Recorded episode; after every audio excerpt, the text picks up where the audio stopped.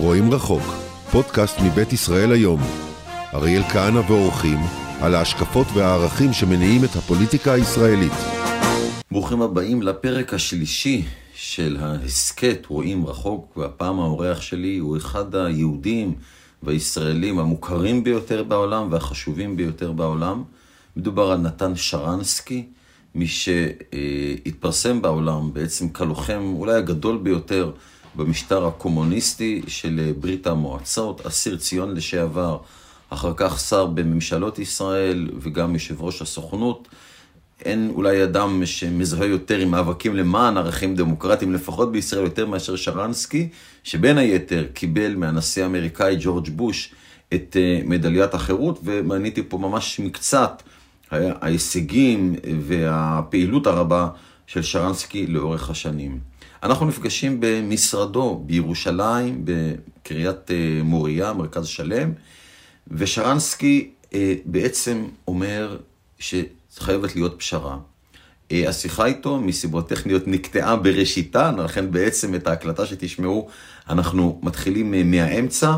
בקטע שנחתך לצערי, שרנסקי אומר ש, וזו נקודה חשובה, שגם אם הרפורמה תאושר כפי שהיא, והוא לא רוצה שהיא תאושר כפי שהיא, אבל גם אם הרפורמה של לוין ורוטמן תאושר כפי שהיא, ישראל עדיין תהיה דמוקרטיה. והוא אומר, אסור לבלבל את המושגים האלה של דמוקרטיה ודיקטטורה, כי דיקטטורה זה מקום שבו שוללים מהאזרחים את הזכויות שלהם, ופה בישראל אף אחד לא עומד לשלט את הזכויות, אפילו אם, אם הרפורמה תאושר ככתבה וכלשונה, אולי זאת תהיה דמוקרטיה עם, עם פחות מתקדמת, עם פחות זכויות.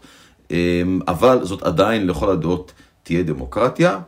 והשאלה השנייה ששאלתי אותו בעקבות הדברים האלה, האם אם כך לשיטתו צריך לטפל בכוח העודף של המערכת המשפטית? הנה התשובה והמשך השיחה.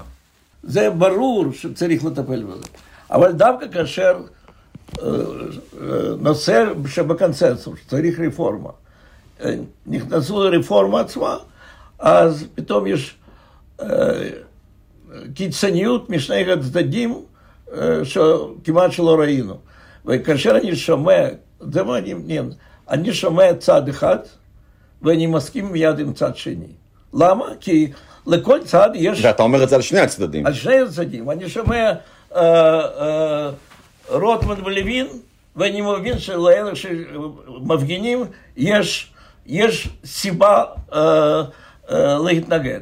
אני שומע מנהיגים של אה, אה, הפגנות, ואני מיד מסכים עם לוין ורוטמן. למה זה כך? כי לכל אחד יש נימוקים מאוד רציניים שצריך להתייחס אליהם, אבל כל צד מסרב בתוקף להיכנס לדיון אמיתי עם הצד השני. וכאן צד אחד אומר, אבל כבר היו בחירות, עם בחר, למה אנחנו צריכים עכשיו להתאים את הדרישות שלנו לרצון של שופטים okay. שאף אחד לא בחר. למה באמת? והצד שני אומר, אבל אה, זה יהיה סוף של דמוקרטיה. למה אנחנו צריכים להיכנס אה, לדיונים איתם לפני שהם יבטלו כל הדרישות האלה? לא יהיה סוף של דמוקרטיה, ואלה אומרים שכבר היו בחירות, אלה מנסים להעמיד פנים שלא היו בחירות. אז עכשיו למה? אנחנו, נגיד, נשיא בא עם רעיון מאוד טוב. הנשיא הרצוג. נשיא הרצוג, כן, מצוין. לחכות 14 יום, לדחות ל-14 יום, ולדון ולדבר, ויש סך הכל, לא כל כך, יש הרבה סוגיות שיש הסכמה.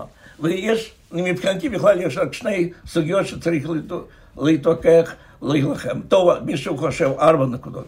אבל קודם כל צריך להסכים על מה אפשר להסכים, על עקרונות של הרפורמה, ואחר כך לדבר ספציפי על משא ומתן.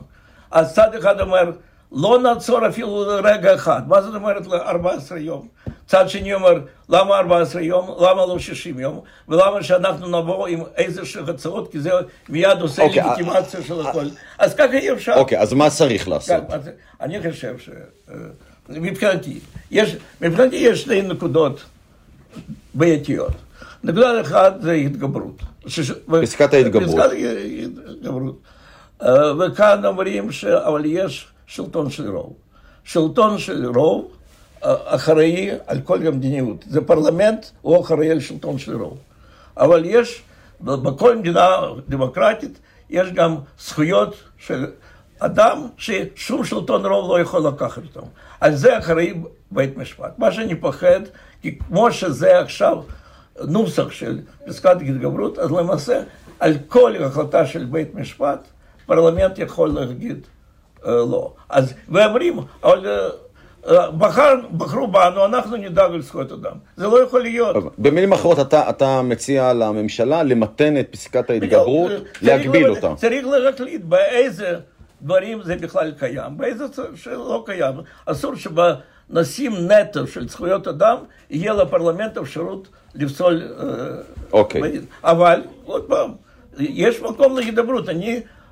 ראיתי... אז רגע, תכף נשאל על ההידברות. כן. אני רוצה לפנות, כיוון שנכנסנו לתוכן הרפורמה, מה דעתך לגבי הנושא של הוועדה לבחירת שופטים? כן, הנושא השני. אומרים בצדק, שלא יכול להיות שלשופטים יש וטו. שופטים יחליטו עם מי הם יושבים. אני באמת לא יודע דמוקרטיה ששם לשופטים יש וטו, כמו לפרלמנטרים אין וטו מי יכול להיכנס לפרלמנט וכו' וכו'.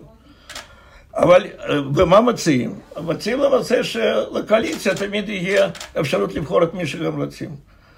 אז כצעד ראשון, הייתי אומר, בוא נסכים בינתיים שלשופטים אין וטו, ולקואליציה אין אפשרות לבחור מי ש... ונדון איך אפשר להגיע לשני הדברים האלה. אבל אני, אני אגיד לך מה הבעיה בהצעה הזאת, כן. שרבים אומרים, כן, בוא נעשה שגם וגם. נדמה לי כן, שגם הנשיא כן. אפילו אמר, לא רק... לק... הבעיה שבית המשפט במשך 30 שנה, כל פעם, כמעט כל פעם, שרצו למנות שופטים, נדמה לי גם בתקופה שאתה היית בממשלה, כל פעם שבא שר שרצה למנות שופטים שלא מתאימים לאג'נדה של ברק, אז מערכת המשפט פשוט לא נתנה למנות בכלל. קודם כל, זה בדיוק. בגלל זה התחילה כל הרפורמה. נכון. אה, לא, אז השאלה, השאלה אם פה לא צריך להגיד או, או לכפות על השופטים, כן. הרי זה, זה, זה, זה, זה הרעיון מאחורי הגישה של לוין ורוטמן, הם אומרים, תראו, אין שיתוף פעולה עם בית המשפט, הוא לא מוכן למישהו שלא דומה לו, ולכן אי אפשר להגיע גם למינויים בהסכמה, אז, אז אנחנו צריכים לכפות אותם. כן, קודם כל אני מסכים שצריך לכפות, אבל לא צריך לכפות על ידי קואליציה. אלא? נו, אני לא יודע, יש הרבה תהליכים ששם צריך להיות לפחות נציג אחד של אופוזיציה בכל מיני תחומים, בכל מיני אה, מדינות. שלקואליציה יהיה השפעה הכרחית, אבל לא מאה אחוז של השפעה.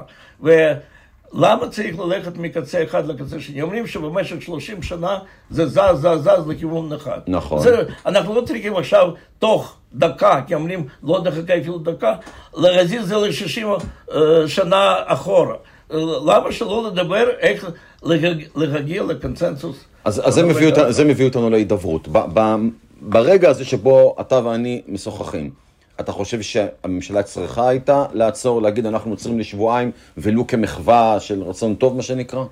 אני חושב שצד אחד, צד אחד, הממשלה לא צודק שלא הסכים בכלל לשבועיים, והכריז שלא יהיה, לא נחכה אפילו דקה. בזה הם מפגינים שהעיקר זה לכופף עכשיו הצד השני. מצד שני, שצד שני, אה, אה,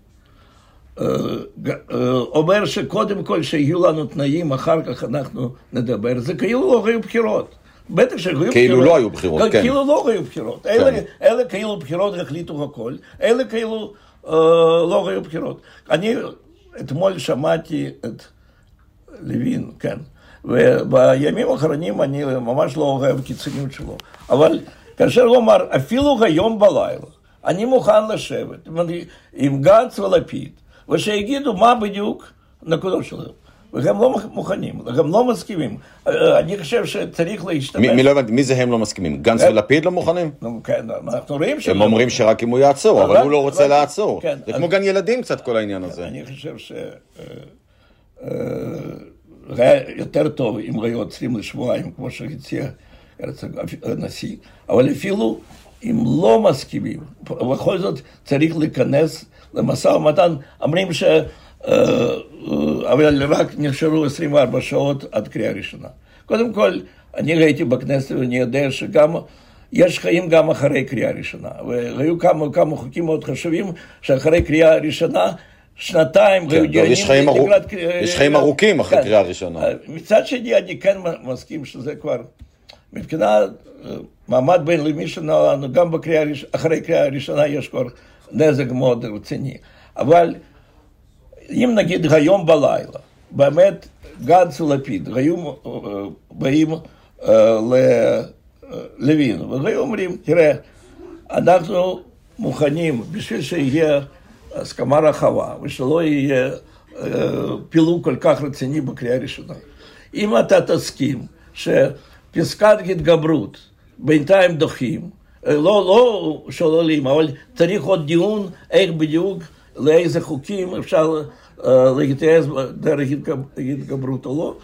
ובקשר לשופטים, אנחנו מסכימים שלא יהיה שום וטו של שופטים, אבל יחד עם זה אנחנו צריכים לדון איך לעשות אה, מאזן יותר טוב בין קואליציה ואופוזיציה. ואם ככה, אם אתה מסכים רק על זה, אז אנחנו נמנע בקריאה הראשונה.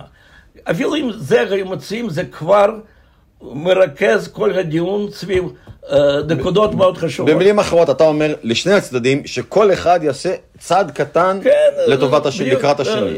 אה, אה, צעד, צעד, אפילו אפשר לעשות צעד גדול, כי אני עוד פעם אומר, אני מרגיש שהסכמה יש הרבה יותר רחבה משלא כן. שומעים דרך צעקות אז ברגע שאני כתבתי בפייסבוק על בעיות שלי בהתגברות, מיד קיבלתי מראש של... אה, אה, אה, איך think tank, בעצם מכון מחקר לא, של אה, קהלת, של... קהלת, שמיד הסברים שיש אפשרות שבכלל אנחנו נוותר, או שאנחנו, אם בנושאים אחרים אפשר להגיע להסכמה, בטח שאנחנו נשנה מאוד פסקת התגברות. זאת אומרת, אני אומר שברגע שמתחילים משא ומתן, אפשר לגלות שיש הסכמה הרבה יותר רחבה. כן. בעיה שכל צד לא רוצה לשמוע צד שני, כאילו עושה דה-לגיטימציה לצד שני. כן, וכמובן שגם הפוליטיקה משחקת פה. עכשיו תראה, אתה הזכרת את, ה, את המעמד הבינלאומי של ישראל אה, בהקשר הזה של הרפורמה, וגם אני צריך לומר ש, שיש לך שם גדול בעולם.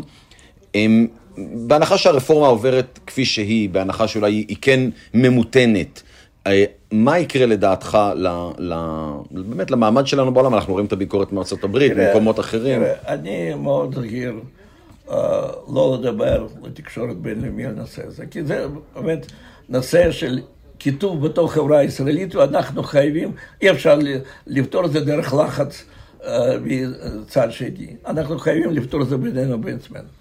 אבל אני רוצה למשוך תשומת לב שלך לשני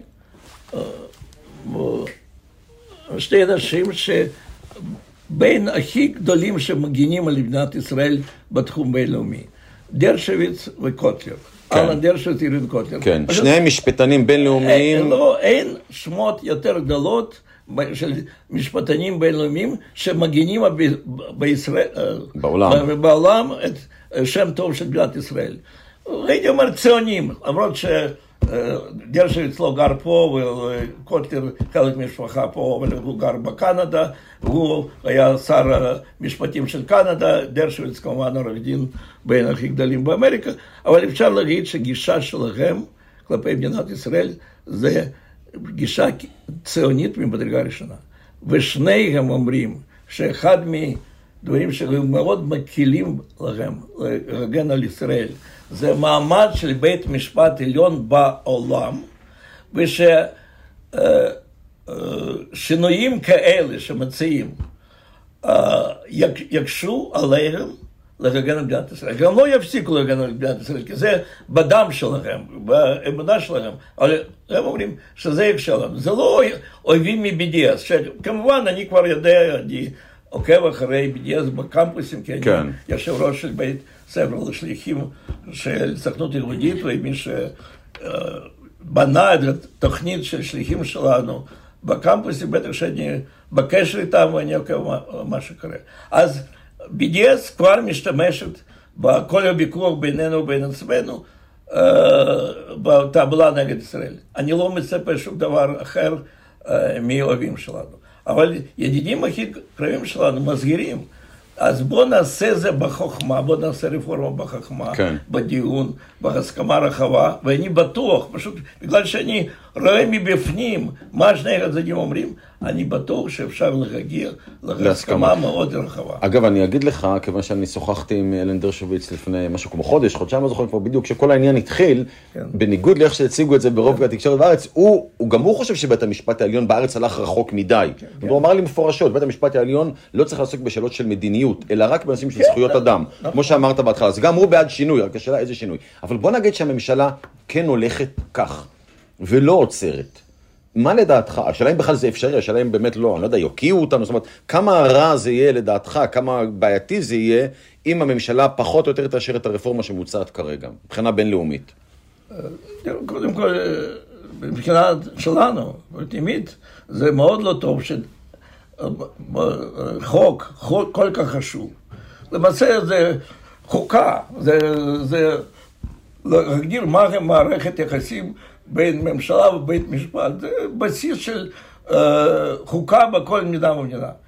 שזה יתקבל ברוב קטן, uh, בלי איזושהי הסכמה ודיאלוג, זה מאוד רע לחברה שלנו. פנימית. פנימית.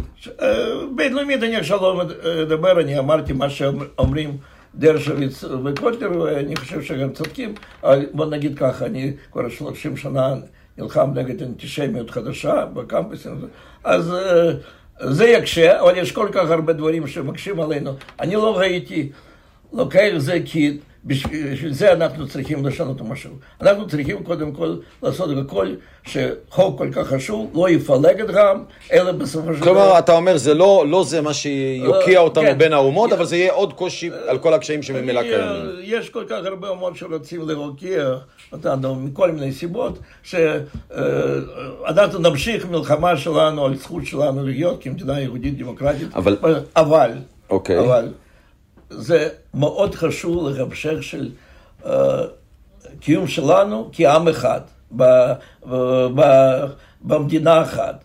עם אמונה אחת, אם אתה רוצה, אז אה, זה מאוד חשוב. מה, לעשות את זה בהסכמה. ב- בהסכמה רחבה. ואני חייב להגיד, בניסיון שלי גם בכנסת, עם כל הצעקות, כאשר, כאשר אה, עושים אה, עוד מאמץ ועוד מאמץ ועוד מאמץ, אף אחד מחברי כנסת, מחברי כנסת ציינים לפחות, לא רוצה לפגוע ממש אה, במדינה שלנו, ואפשר להגיע להסכמות מאוד רחבות. אז, אז דווקא אז. גם זה- בנושא הזה כל כך חשוב, בטח שצריך. אז זה מביא אותי לשאול אותך, כי שוב, בסוף מי שמובילים את המהלכים משני הצדדים זה פוליטיקאים. כן. ו- ו- והם אלה שגם כרגע מסרבים לשיח, כי בקרב המומחים אתה רואה נכונות לשיח, ובקרב בציבור אתה בוודאי רואה נכונות לשיח. בסוף הפוליטיקאים, שהם, מה לעשות, המייצגים, הם אלה שלא רוצים שיח.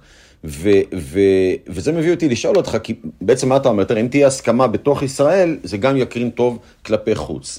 אבל, אבל, ה- ה- יש מי שטוען, בוודאי בצד של הממשלה, שמהותית הרפורמה היא בסדר.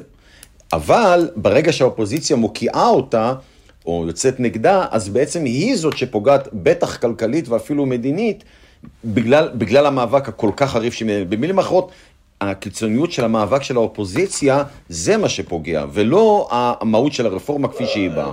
תראה, אני חושב שאחרי כל הצעקות, אם להסתכל מה חשוב לממשלה, מה חשוב לאלה שמובילים את הרפורמה. חשוב לכם ששופטים לא יבחרו את עצמם.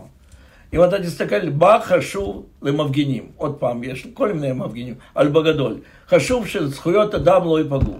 אז זה כבר אומר שיש אפשרות לדון, כי סך הכל זה לא מתנגד אחד לשני. אה, זה ששופטים לא יבחרו בעצמם, זה לא בהחלט פוגע בזכויות אדם ולהפך.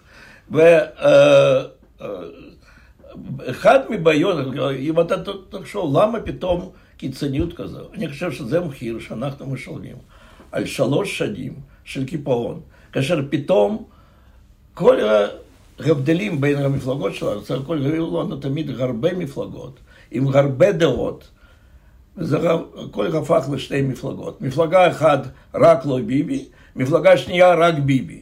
והתעקשו בזה, ו- והלכו מבחירות לבחירות רק עם סיסמה על השאלה כזאת. הזו. רק עם סיסמה. כתוצאה מזה, סוף סוף יש אה, ממשלה ש-61 קולות רק לא ביבי, אבל בשביל זה הם צריכים לקחת משמאל קיצוני עד ימין קיצוני, וכמובן זה לא יכול להיות, זה יכול להיות דבק בשביל להתקיים עוד יום ועוד יום, אבל לא בשביל לעשות משהו uh, רציני. וכשהם נפלו, אז יש עכשיו ממשלה עם רוב קצת יותר גדול, 34, אבל תלות של אחד בשני, אחרי כל השנים האלה, ואי אפשרות להרחיב את הממשלה, תמיד הייתי בעד ממשלת התאחדות לאומית. היום אי אפשר לדבר על זה, כי אחרי שלוש שנים האלה, יש לנו רק שני מפלגות, אלה לא יצטרפו לאלה. אז אתה יודע מה... וכתוצאה מזה, שבא חוק כל כך רציני, אז אלה אומרים, לא נדבר לפני שיעברו חוק כזה, וערב אומרים, לא נדבר לפני שאתם תורידו לגמרי אותו. כן.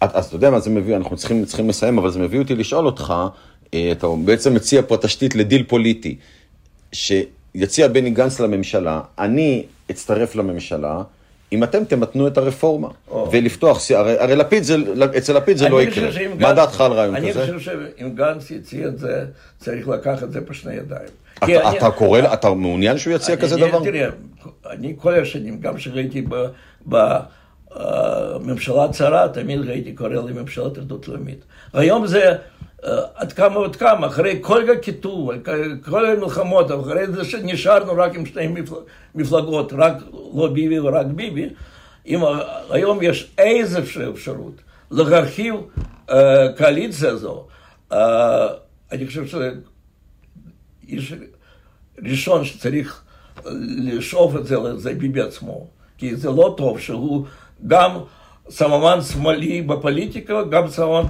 שמאלי בדת ומדינה בממשלה הזו. אף פעם הוא לא היה במצב כזה, תמיד שהיה לו אפשרות לאיזה תנועות, לאיזה הסכימים, זה בגלל שהיו אנשים גם שמאלה גם ימינה, היום אין לנו לא לוקסוס כזה, וגם לא, ממשלת אחדות מאוד חשובה.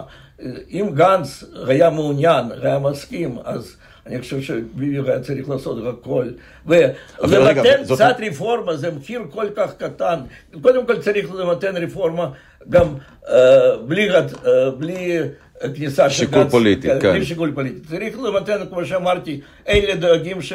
שופטים לא יבחרו בעצמם, ואלה דואגים שישמרו על זכויות אדם, אז אפשר להגיע כאן להסכמה עם שני הצדדים. טוב, שאלה אחרונה, כי הזמן שלנו באמת נגמר, שאלה שמטרידה מאוד שוב את המוחים ואת המתנגדים, והם טוענים שההצעה הנוכחית לוועדה למינוי שופטים, בעצם כל מה שעומד מאחוריה זה רצון של נתניהו לשלוט במינוי השופטים, כדי שבסופו של יום, כשהנושא המשפט שלו יגיע לבית המשפט העליון, אז שופטים שהוא מינה יזכו אותו. אני, אני חושב שזה שטויות, זה דווקא טוב לתעמולה, זה טוב לנאומים בהפגנות, אבל... מה זאת אומרת? אפילו אם רפורמה זה תעבור, ואני מקווה שהיא לא תעבור ככה, עם הרבה תיקונים, אז במשך כמה שנים אפשר לבחור בשניים או שלושה שופטים מ-15. אז מה מבחינת משפט נתניהו בכלל החשיבות של זה? אז זה, זה סימבולית אולי, זה נראה ככה. מבחינה פרקטית, אני, אני לא חושב שזה שיקול של לוין, אני לא חושב שזה שיקול של רוטמן, ואני לא מסכים עם הרבה דברים שהם דורשים לעשות מיד, mm-hmm. אבל אני לא חושב שזה גם שיקול של נתניהו. נתן שרנסקי, כן. כבוד גדול לשוחח איתך. תודה רבה. תודה רבה.